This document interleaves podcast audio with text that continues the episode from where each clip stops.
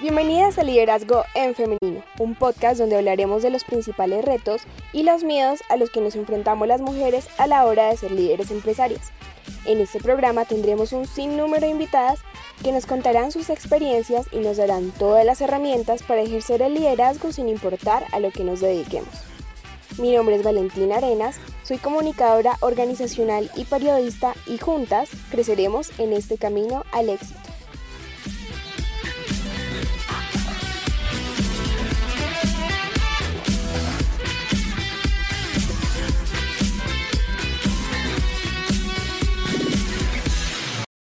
Les doy la bienvenida a este cuarto episodio, donde hablaremos de un tema fundamental para ir comprendiendo un poco mejor de dónde provienen nuestros miedos e inseguridades. El tema de este programa son los estereotipos y los sesgos inconscientes que tenemos las mujeres y la forma en cómo estos se configuran en nuestro cerebro. Pero no se preocupen si están un poco perdidas sobre el tema o no saben muy bien de lo que les estoy hablando. Para eso les traigo una invitada súper especial. Ella es Stephanie Mullen, experta en el campo de las neurociencias clínicas y cognitivas de la Universidad de Londres Goldsmiths. Es apasionada por los temas de liderazgo, además es emprendedora y cree que el conocimiento sobre cómo funciona nuestro cerebro puede empoderarnos en situaciones tanto personales como profesionales. Entonces, demos inicio a este episodio. Bueno, pues Stephanie, te doy la bienvenida al Liderazgo en Femenino. Es un placer tenerte en el programa y poder hablar contigo como desde tu experiencia en el estudio del cerebro y desde los sesgos inconscientes y los estereotipos que nos afectan a las mujeres. Claro que sí, súper chévere, gracias por la invitación. Bueno, primero me gustaría que nos contaras un poco de quién es Stephanie y de tu experiencia como experta en neurociencia. Bueno, eh, yo estudié en la Universidad del Rosario, eh, terapia ocupacional, y de ahí empezó a surgir, digamos que un, afán por conocer eh, o responder muchas preguntas del porqué de muchas cosas, de por qué somos como somos, de por qué nos enamoramos, por qué odiamos, por qué nos comportamos de ciertas maneras. Y ahí empezó mi fascinación por el cerebro. es por eso que decidí hacer mi maestría y especializarme en neurociencias clínicas y cognitivas en la Universidad de Londres, Goldsmiths, y bueno, llegué con mil, mil, mil, mil preguntas que quería responder y me di cuenta que no respondí ni un cuarto y me surgieron además muchas, muchas más preguntas. Entonces ahí comenzó como mi, mi afán por indagar muchos temas, entre ellos mm, el tema de género también. Y por eso cuando volví de hacer mi maestría y mi especialización, empecé a unir todas estas cosas que me apasionaban, el liderazgo, eh, temas relacionados con género, el emprendimiento y todo relacionado con neurociencias. Porque finalmente las neurociencias son, son todos, todos tenemos un cerebro, se comporta de diferentes maneras dependiendo de pues, muchas cosas. Bueno, ya entrando en el tema, ¿qué son los sesgos inconscientes y cómo nos afectan? Bueno, para esto, antes de responder esta pregunta, quiero hacer un ejercicio. Ok. Entonces, quiero que, y para los que escuchen también, me encantaría que también lo hicieran, eh, quiero que cierren los ojos, les voy a contar una historia y quiero que se imaginen todos los detalles que puedan, lo más detallado que puedan. ¿Listo? Vamos a cerrar los ojos. Entonces, vas tarde para una entrevista para el trabajo que siempre has soñado. Vas en el taxi y hay un trancón terrible. Decides pagarle y bajarte, pues piensas que caminando llegarás más rápido y sin embargo te pierdes y no encuentras esta dirección. En el camino te encuentras una pareja y decides acercarte para pedirle indicaciones y amablemente te ayudan. Llegas a un edificio y este edificio tiene unas puertas de cristal gigantes y tienes que pasar por seguridad y justo la persona en la entrada te requisa todo lo que llevas. No puedes estar más de malas y tú solo piensas en que el tiempo pasa y que tienes la entrevista con la eminencia de una gran compañía de tecnología y la persona encargada de recursos humanos. Llegas por fin al ascensor y hay una fila también terrible para subir. La haces, pero también te percatas que hay una persona detrás tuyo con un bebé en manos. Y pues claro, la dejas pasar.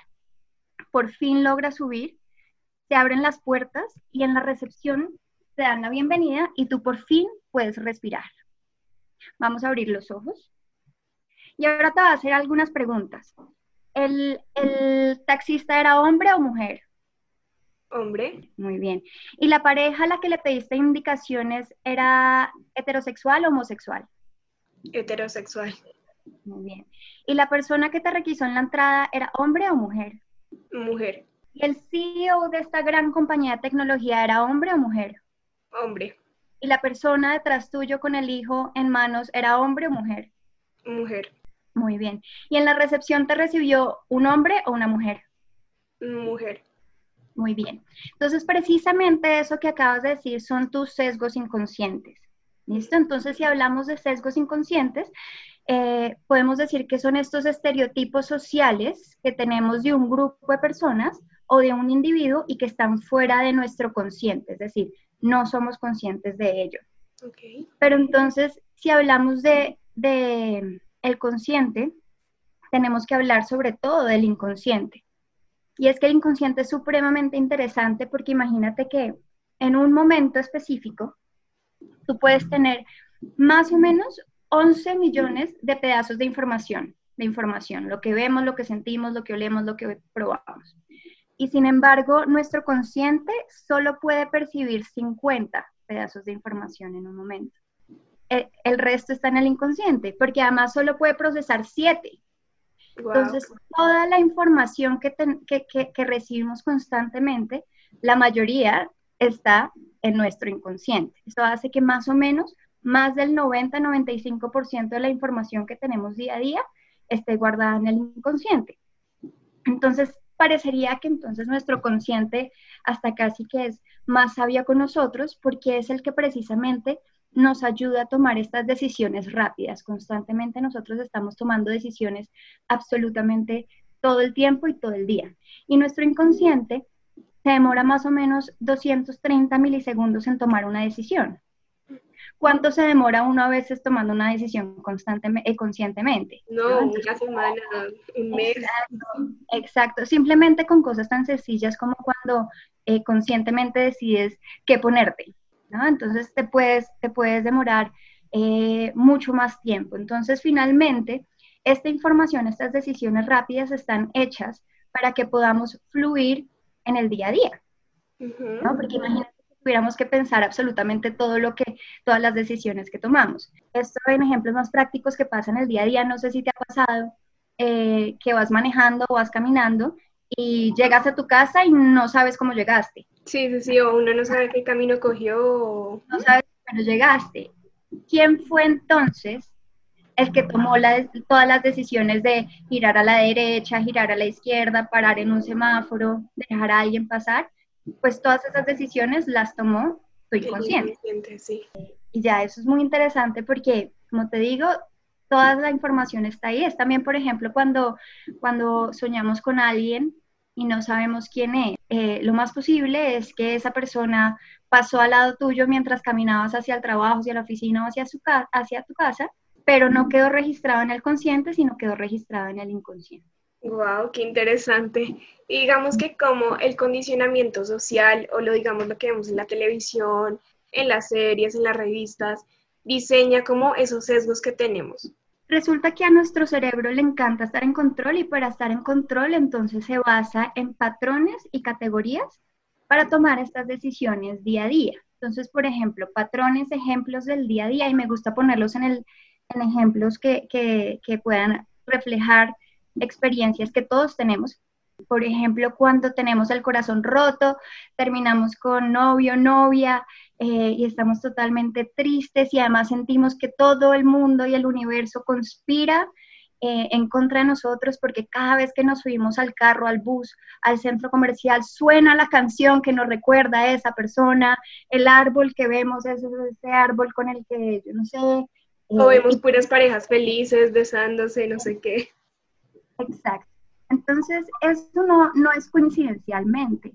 Tú inconscientemente estás programando tu cerebro a que identifique esos patrones, le estás mandando ese mensaje, ¿no?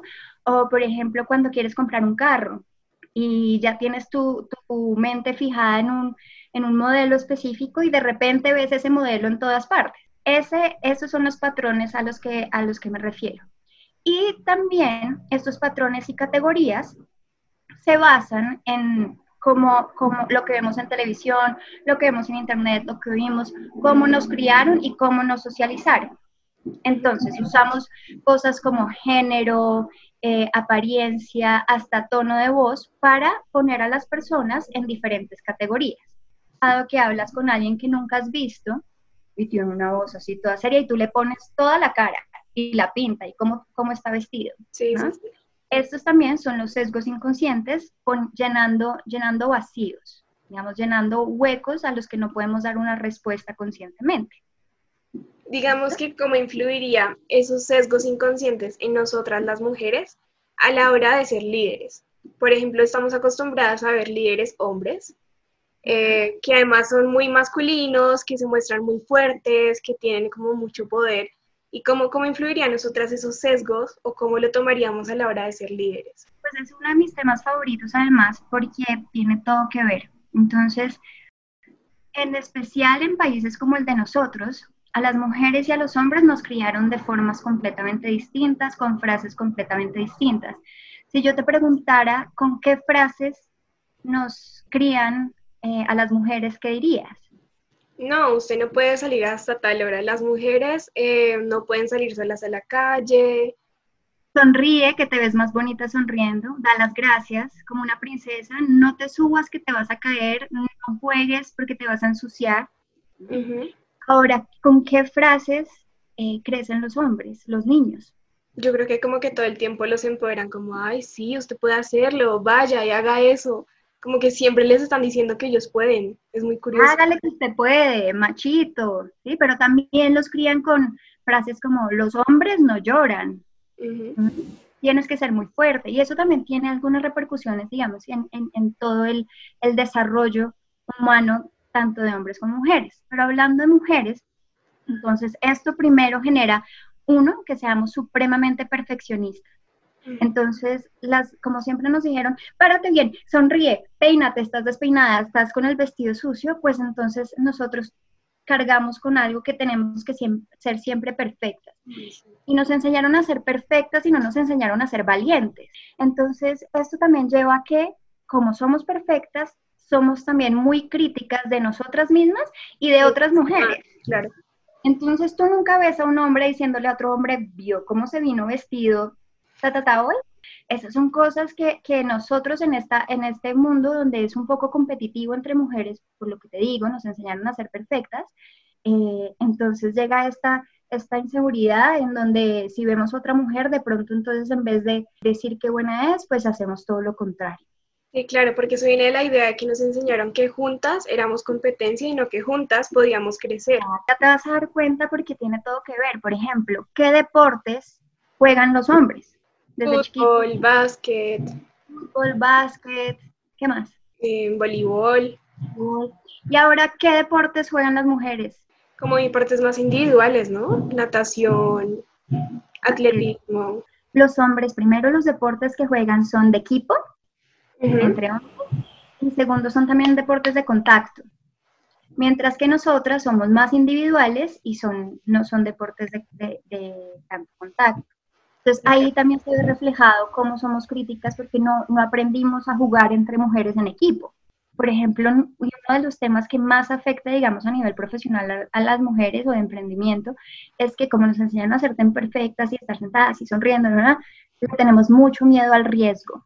Entonces le tenemos más miedo a la aversión, mientras que los hombres, como le enseñaron, hágale que usted puede, usted puede todo, pues los hombres tienden a tomar más riesgos. Y eso tiene implicaciones a nivel profesional, simplemente porque, eh, digamos, hay un puesto de trabajo y como somos tan críticas de nosotras mismas y tenemos miedo al riesgo, preferimos no, no aplicar al trabajo simplemente por miedo a ese riesgo. El otro tema es que tampoco sabemos negociar por eso mismo. Entonces hay un libro muy chévere que se llama Women Don't Ask eh, y en parte también eso, eso influye en la brecha salarial, porque eh, en un ejemplo, una mujer que llega a un puesto de trabajo al mismo tiempo que un hombre y a la mujer le dicen eh, el salario es de dos pesos, la mujer dice gracias, mientras que el hombre dice yo quiero tres. Claro. porque a nosotras también nos enseñaron a agradecer, no a pedir, ¿no? Di las gracias, ese, sí, sé juiciosa, sonríe. Entonces no sabemos pedir y no sabemos negociar y no sabemos tomar este tipo de riesgos. Y por último, es que toda esta socialización eh, nos lleva a tener ciertas preferencias profesionales. Entonces, yo también vuelvo a cuando éramos pequeñitos y te digo, ¿con qué juguetes juegan las mujeres, las niñas? Barbies, eh, muñequitas. Muñequitas, la cocinita, eh, a la profesora, a la enfermera. ¿Y con qué juguetes juegan los hombres? Carros. Carros, Lego, robots, eh, pelotas. Y ahora vámonos al futuro y pensemos cuáles son las carreras que normalmente escogen las mujeres. Todas las humanidades de pronto, ¿no? Obvio, psicología, enfermería, eh, educación, pero entonces recordemos con qué juguetes jugamos. Claro. Entonces, si nosotros nos criamos y nos socializaron para ser siempre, para, para jugar al servicio, pues no sorprendería que después en nuestras vidas, eh, pues optemos por carreras de servicio. Mientras que hombres sí jugaron con Lego, de construir, eh, con robots, con carros, pues no sorprende tampoco que las carreras que escogen los hombres son ingenierías, eh, arquitectura, todas estas carreras que están más dirigidas hacia los hombres. Entonces, como te das cuenta, toda la socialización previa sí tiene implicaciones eh, que, que, digamos que pueden afectar esta brecha de género que tenemos hoy en día. Digamos que cómo empezar a romper esos sesgos. Yo creo que algo principal es que uno tiene que ser consciente de que los tiene, ¿no? Como que soy consciente de que estoy pensando esto porque tengo un sesgo, entonces ese podría ser como un primer paso. Pero como qué otras herramientas podemos también aplicar para empezar a romper todos esos sesgos que tenemos. Lo acabas de explicar perfectamente. Entonces, hay algo importante saber de los sesgos y es que uno, absolutamente todos en este mundo los tenemos. O sea, nadie se salva de tener sesgos inconscientes y el tener sesgos inconscientes tampoco está mal. Como te decía, es la, es la forma en que nuestro cerebro usa para fluir en el día a día. O, lo segundo es que son resistentes al cambio, son difíciles de cambiar. Y tercero es que eh, son automáticos.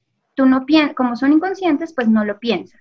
Entonces, paradójicamente, la única forma de cambiar tus sesgos inconscientes es siendo conscientes de ellos. Entonces, si por ejemplo yo te digo, así de resistentes son, si yo te digo, por ejemplo, nombra cinco objetos que veas a tu alrededor, duro, señalándolo, entonces vas a decir cuadro, matera, mesa, silla. Ahora trata de hacer lo mismo, pero diciendo un nombre diferente del objeto. Y te vas a dar cuenta que tu cerebro va a estar luchando con decir lo que ya, ya conoce. Entonces, el juego de los colores, ¿no? Cuando te ponen un montón de colores y te dicen, di un color que no sea el color que está ahí pintado. Y uno siente de verdad el cerebro luchando con uno por leer la palabra y no decir el color. Eh, entonces, sí, eh, la única forma de cambiarlo es haciéndolo consciente, pero yo siempre he dicho, cuando tú empiezas a conocer tu cerebro y cómo funciona, es como tomarse una, una pastillita del Matrix, porque empiezas a ver entonces los sesgos en todas partes. Y, como yo he trabajado género muchos años y aún así tengo sesgos de género. Entonces, una de las, de las historias que siempre cuento, porque yo caí en cuenta en ese momento, es que una vez estaba sentada en una mesa almorzando, éramos tres mujeres y un hombre, y me llegó la botella, pero me acaba de lavar las manos y no pude abrir la botella.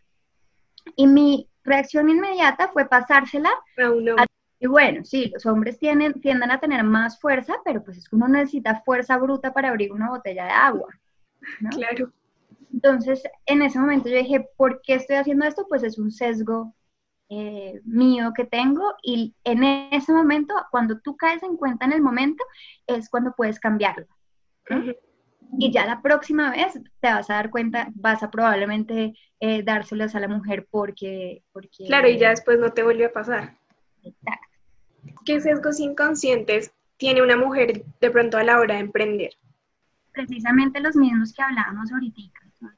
el emprender es un camino súper bonito, pero tiene muchas piedritas, unas grandes y unas pequeñas en el camino. Y, cuando uno no cree lo suficiente en lo que uno está haciendo y, y, en sí mismo, pues tiende a, ser, tiende a ser un poco más difícil emprender, ¿no? Entonces creo que, que, el ser perfeccionista, el de pronto el miedo al riesgo, como te decía, en el emprendimiento tienes que tomar un riesgo. Renuncio a mi trabajo de toda la vida para, para entonces emprender o no, mejor no tomo el riesgo porque me siento mejor en mi área de confort. Claro, desde el riesgo de salir de su zona de confort hasta el riesgo de pronto económico, ¿no? De que cuánto tengo que invertir en este proyecto para que sea exitoso y no tengo los recursos. voy a dejar de ganar? Ajá. O el mismo tema de no confiamos en, nuestra, en nuestras habilidades y capacidades y dudamos de ellas todo el tiempo. Nos cuesta mucho a las mujeres hablar de nosotras mismas. ¿Por qué? Porque como hay tanto castigo social hacia las mujeres, ¿no? Entonces el hombre que viene y dice es que yo soy el mejor para este trabajo porque soy tal y tal y tal, uno dice, ¡wow! Es increíble. La mujer que dice yo soy la mejor por tal y tal y tal, entonces es una creída. Una arrogante, una egocéntrica.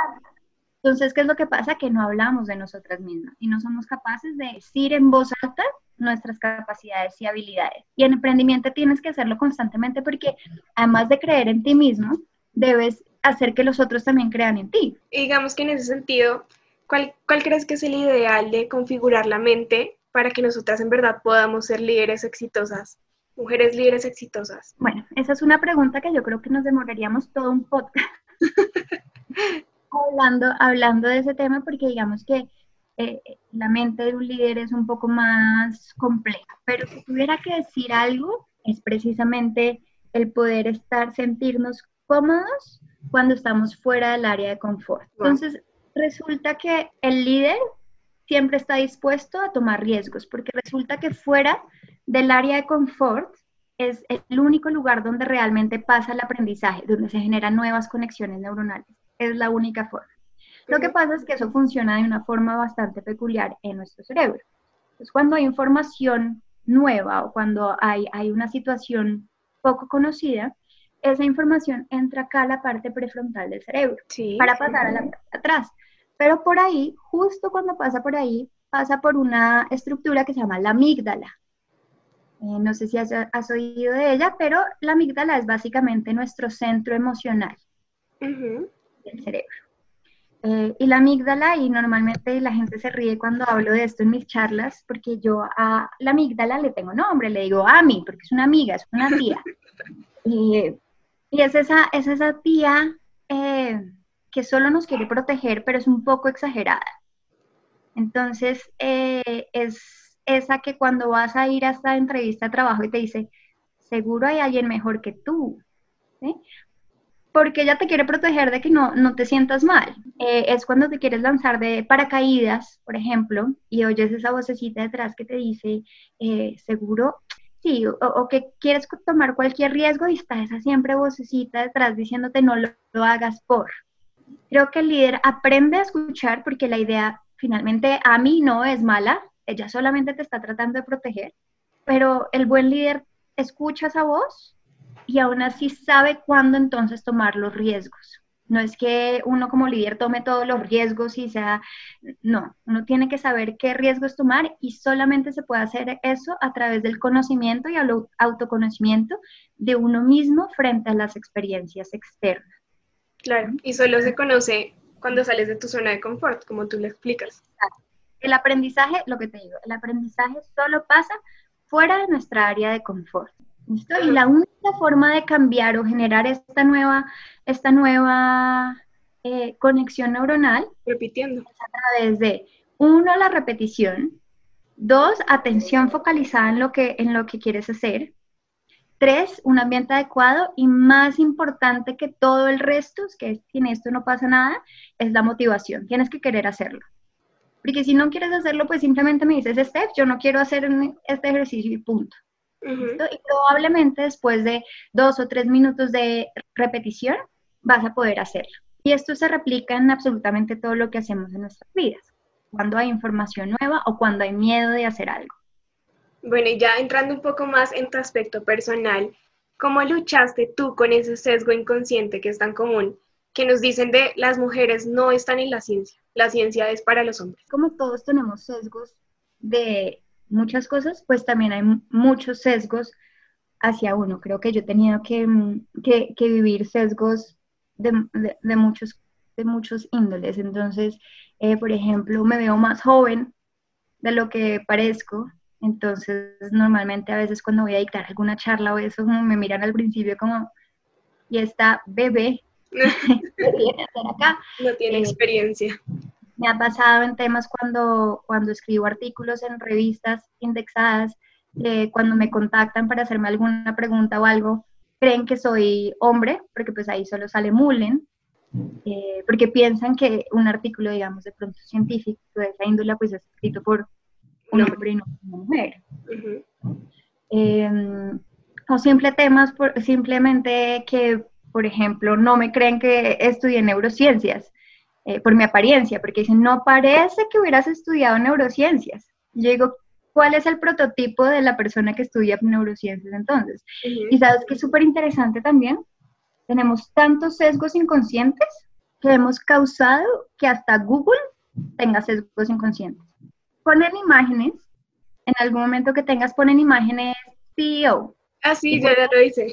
Pon la diferencia entre profesor y maestro. en un lado te salen hombres y en el otro lado te salen mujeres. Pon piloto, de vuelo. Siempre va a ser la misma respuesta. Lo interesante es que el luchar contra ese sesgo que, que, que hay hacia nosotros, la única forma igual es que pase, tiene que pasar. Sí, porque si no, no te das cuenta que lo tienes, como tú decías, no entra la parte consciente. Pero es el momento preciso para yo decirles o corregirlos frente al sesgo que puedan tener. Obviamente sin juicio, vuelvo y digo, todos tenemos sesgos, son inconscientes y realmente el hecho de que tengamos el sesgo no quiere decir que lo creamos. Claro. Que verdaderamente creemos que las mujeres son tal o los hombres son tal o eh, los colombianos son tal o los franceses son tal o los argentinos son tal o todos estos sesgos que tenemos ya sea de nacionalidad, de género, de raza, de color, de todas estas cosas, no realmente quiere decir que lo creamos. Entonces, cuando uno puede luchar contra esos sesgos de una forma muy tranquila y sin juicio, y decirle, mira, yo estudié tal y tal y tal y tengo experiencia en tal y tal y tal, y ahí mismo le quitas ese sesgo. También quisiera que le contáramos a los oyentes un poco de tu emprendimiento, de Miel en Salchichas. ¿Cómo nació tu emprendimiento? Bueno, surgió después de haber estudiado, después de cuando yo volví a hacer mi maestría en Londres, eh, trabajé en el Centro de Liderazgo y Gestión durante un año. Em, fue una experiencia maravillosa, pero yo sentía que yo podía dar más. Y también estaba con la idea hace rato de tener lo mío, lo propio. Como de trabajar para uno mismo, ¿no? Exacto. Em, entonces, eh, mi papá había comenzado a hacer salchichas artesanales para su casa. Mi papá es inglés y no encontraba la típica salchicha English breakfast acá en Colombia. Ajá.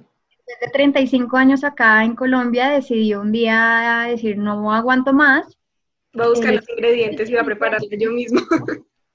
Ambos mis papás son científicos, mi mamá es ingeniera química y mi papá es físico químico. Eh, apasionado por la cocina y él se compró sus maquinitas chiquitas para hacer en la casa. Y poco a poco se fue regando la voz que le hacía salchichas artesanales y empezó a vender más y más y más. Y yo cuando volví vi la oportunidad en volverlo un negocio formal y, ahí comencé a, hacer, a formalizar Mullens Homemade. Hace ya vamos a cumplir cuatro años. ¡Wow! ¿Y qué significa para ti ser una líder empresaria mujer?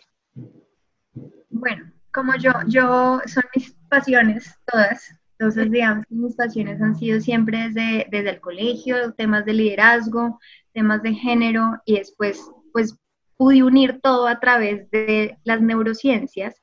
Eh, para mí es, sí, como ese, ese deber cumplido. Yo siento que igual mis ganas y mi sed de conocimiento sigue súper activa, eh, me, mantengo, me mantengo actualizada y leyendo porque es algo que realmente me apasiona, pero me hace sentir eh, muy feliz y, con aún más ganas de seguir para arriba. Creo que cuando uno entra en esto, entonces uno se pone una meta y logras esa meta y no es suficiente y como que te vuelves adicto a, ese, a ese sentimiento de seguir creciendo. ¿Y qué consejo de pronto te darías a ti misma cuando comenzaste a emprender? Muchos, como te decía, este camino al emprendimiento eh, no es fácil. Es delicioso, pero no, no, no es fácil. Em, al principio creo que mucha gente, mucha gente dudó, como, ¿vas a vivir de vender salchichas? y, creo que, me diría a mí misma otra vez como, llévatelo como, como, como un comentario pasajero y ya, pero no, no te rindas. Creo que una de las grandes cosas que caracterizan a todos los emprendedores, porque admiro a todos los emprendedores y en este camino he podido tener la fortuna de conocer a muchos y de hacerme amigos de muchos y los admiro con todo mi ser porque creo que lo que más nos caracteriza a nosotros es la resiliencia. No hay nada que nos tumbe. nada. La capacidad de adaptarse a los cambios, ¿no? También. Cuando uno no se rinde, entonces es cuando llegan y es precisamente lo que te decía, cuando sientes ese miedo de cómo se me va a acabar todo, es llegar y sentir y es, oír esa vocecita y decir, se puede. ¿Cómo hacer para que, para que un emprendimiento sea exitoso, empezando desde la forma en cómo programas tu cerebro? Pues como te decía, precisamente si uno, si uno conoce su, su, su cerebro, cómo funciona, y pues digamos que el cerebro de cada uno tiene muchas similitudes, pero cada uno funciona diferente por todo el tema de socialización. Si logras conocerlo y aprender de él, muchas veces es que la gente ve las neurociencias como algo lejano, como algo muy difícil y algo que pues no, no entiendo. Pero como te decía, todos tenemos un cerebro, ¿no? Y, y, cuando logras entender el cerebro desde tu vida diaria o de lo que haces día a día, entonces puedes programarlo o programarte para tener ciertas actitudes o acciones frente a las cosas que, que, que vengan en, en tu vida. Claro. Y un último consejo que tú le darías a una de las oyentes que nos está escuchando en este momento, que está empezando con el emprendimiento o que quiere ser líder, ¿qué consejo le darías? Que nadie nunca te diga que no puedes. He conocido tantas mujeres admirables, de verdad que yo digo, wow, qué orgullo, qué orgullo ser mujer por estas mujeres que también me representan. Eh, pero en el momento de hablar con ellas, como te decía, no son capaces de hablar bien de ellas mismas o decirlo en voz alta. Y yo les diría, no tengan miedo de, hacerlo. Y por otro lado, no hay nada más bonito que generar una sororidad entre nosotras. Porque cuando nosotras nos apoyamos unas a otras, pasan cosas que no pasan nunca, pasan cosas mágicas. Y eso solo pasa es si nos unimos como, como mujeres y, luchamos juntas por, por nuestros negocios, por nuestras familias, por todo lo que nos rodea y todo lo que rodea ser mujer, que es absolutamente increíble. Bueno, pues así damos cierre a este programa. Muchas gracias, Stephanie, por tu tiempo y por acompañarnos y por todo este conocimiento que nos abriste. No, con mucho gusto y aquí pendientes cuando quieran. Eh, muchas gracias por la invitación. Como te decía, es un tema que, si se nota, me apasiona desde lo más profundo de mi ser. Entonces, amo hablar de eso. Espero que hayan disfrutado de este episodio y puedan aplicar todo este conocimiento sobre cómo funciona nuestro cerebro, no solo en su vida diaria, sino en este camino para quitarnos los miedos y seguir construyendo esas bases que necesitamos para convertirnos en mujeres líderes. Muchas gracias por escuchar este podcast. No olviden seguirme en mis redes sociales como arroba liderazgo en femenino y en mi cuenta personal como arroba paula valentina 8. Nos escuchamos en un próximo episodio.